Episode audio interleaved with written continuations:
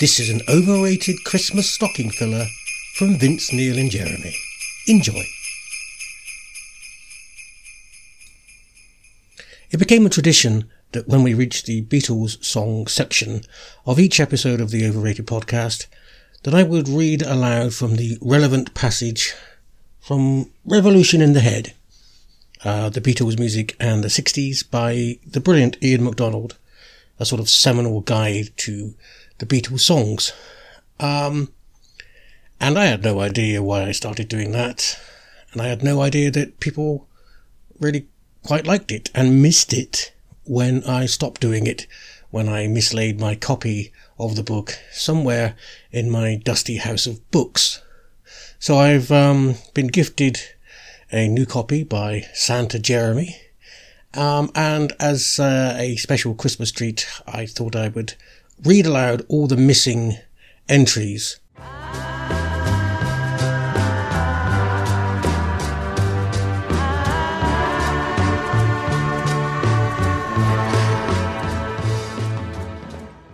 Okay, this is the last and the longest uh, of the missing Revolution in the Head entries, and it's for A Day in the Life. So, uh... strap in. This is going to be epic. We won't go through the list of personnel involved. There's just too many. But we will say it was recorded on the nineteenth, the twentieth of January and the third of February nineteen sixty-seven.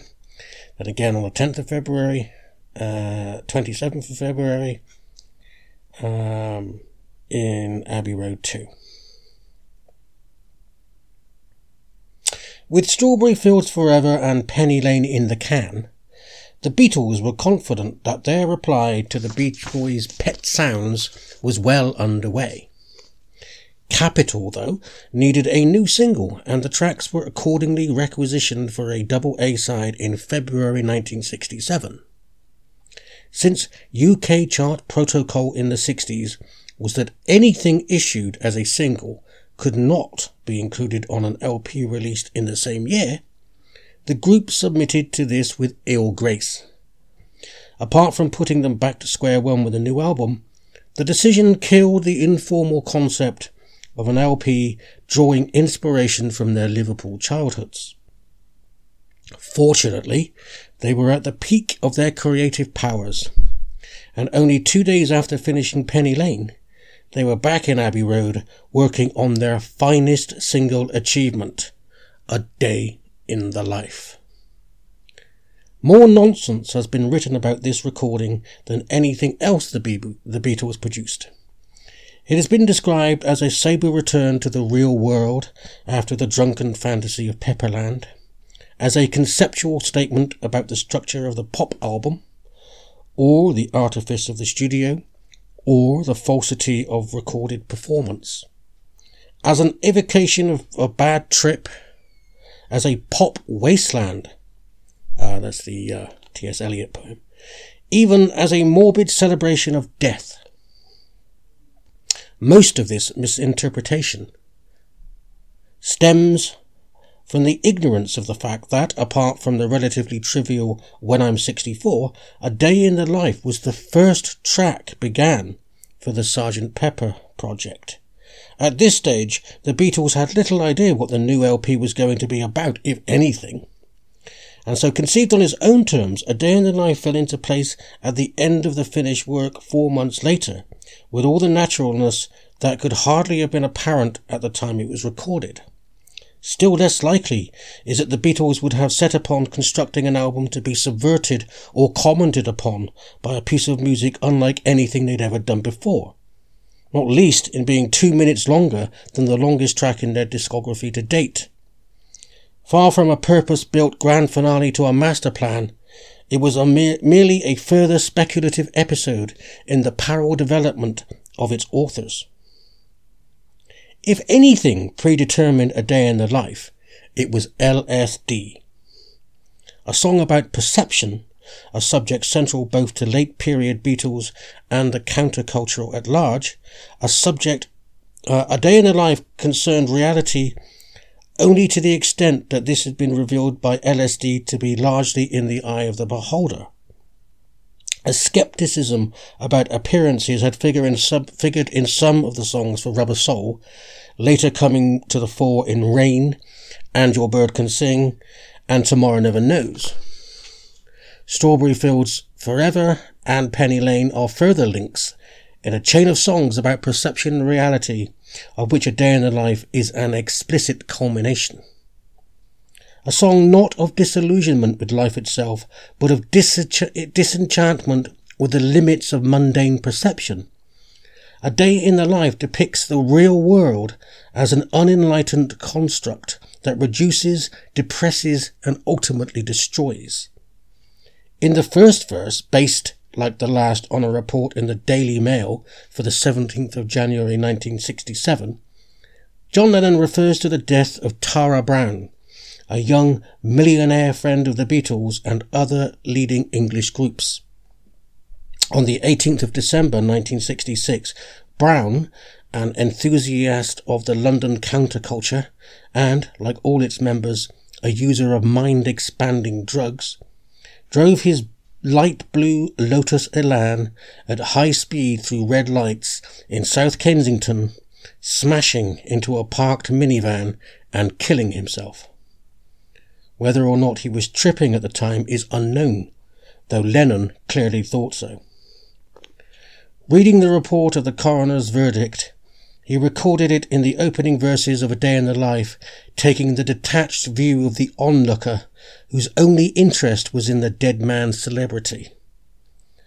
Thus travestied as a spectacle, Brown's tragedy became meaningless, and the weary sadness of the music which Lennon found for his lyric displays a distance that veers from the dispassionate to the unfeeling. On the next page in the same newspaper, he found an item whose absurdity perfectly complemented the Tara Brown story.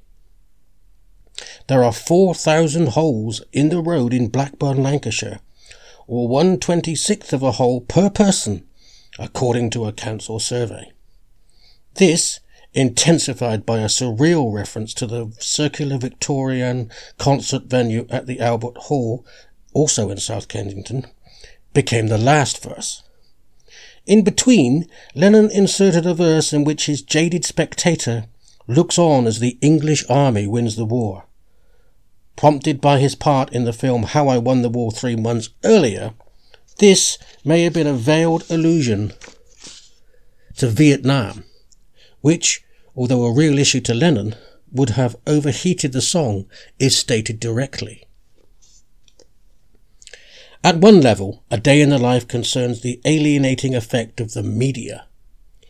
On another, it looks beyond what the situation is called the Society of the Spectacle, to the poetic consciousness evoked by the anarchic war slogans of May nineteen sixty-eight in Paris, example, beneath the pavement, the beach. Hence the sighing tragedy of the verses is redeemed by the line, I'd love to turn you on, which becomes the focus of the song. The message is that life is a dream, and we have the power, as dreamers, to make it beautiful.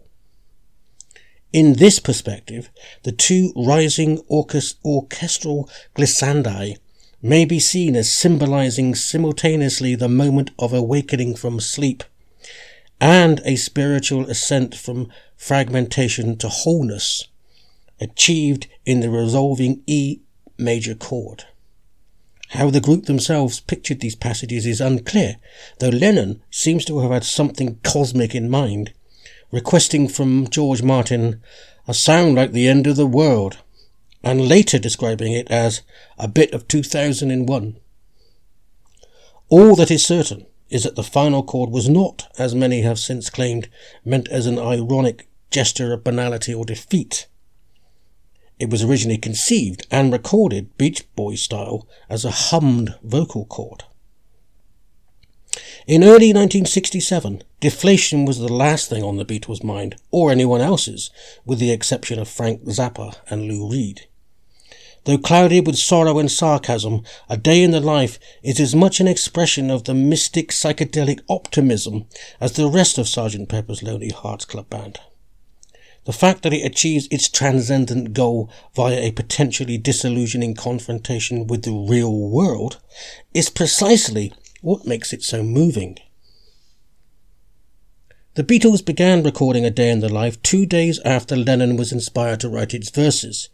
In the intervening period, McCartney added a double-time middle section, a fragment of a number about his school days which, in its new context, became a vignette of a vacantly busy life of routine. The Smoke was originally a Woodbine, but as McCartney and Lennon agreed, bugger this, we're going to write a real turn-on song. At this stage, the composition was so new that they hadn't had time to work out how to join Lennon's section to McCartney's, and so had to record the basic track, leaving two arbitrary gaps of twenty-four bars counted in by road manager Mal Evans, whose reverbed voice remains on the finished recording. The recording was subsequently built up over the next three weeks, Lennon and McCartney redoing their vocals, McCartney and Starr replacing their bass and drum parts until the desired effect was obtained. For the final overdubs, a party was thrown in Studio One on Friday the tenth of Sep- uh, February.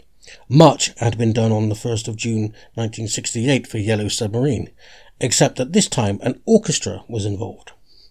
McCartney, who had listened to music by John Cage and Luciano Berio and heard performances by A M M uh, at the Royal College of Art, decided that the twenty-four bar bridges would be filled by a symphony orchestra going from its lowest to its highest note in an unsynchronized slide, a freak-out or oral happening.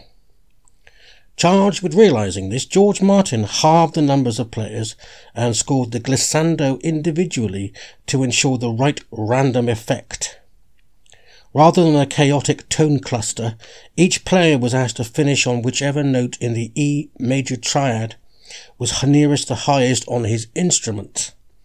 A second four-track tape machine was slaved to the one running the Beatles' own stereo track, the first time this had ever been tried in a Brit- uh, British studio, and each orchestral glissando was recorded in mono four times before being mixed back to the master as a single monstrous noise, presumably remixed without A D T to take up the spare track.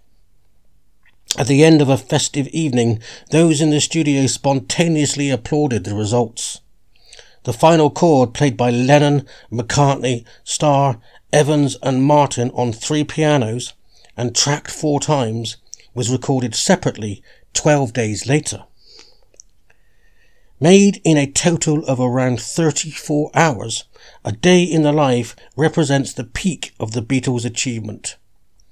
With one of their most controlled and con- convincing lyrics, its musical expression is breathtaking, its structure at once utterly original and completely natural. The performance is likewise outstanding. Lennon's floating, tape-echoed vocal contrasts ideally with McCartney's dry briskness. Starr's drums hold the track together, beginning in idiosyncratic dialogue with Lennon on slack-tuned tom-toms. McCartney's contributions on piano and particularly bass brim with invention, colouring the music and occasionally providing the main focus. A brilliant production by Martin's team, working under restrictions which would floor most of today's studios, completes a piece which remains among the most penetrating and innovative artistic reflections of its era.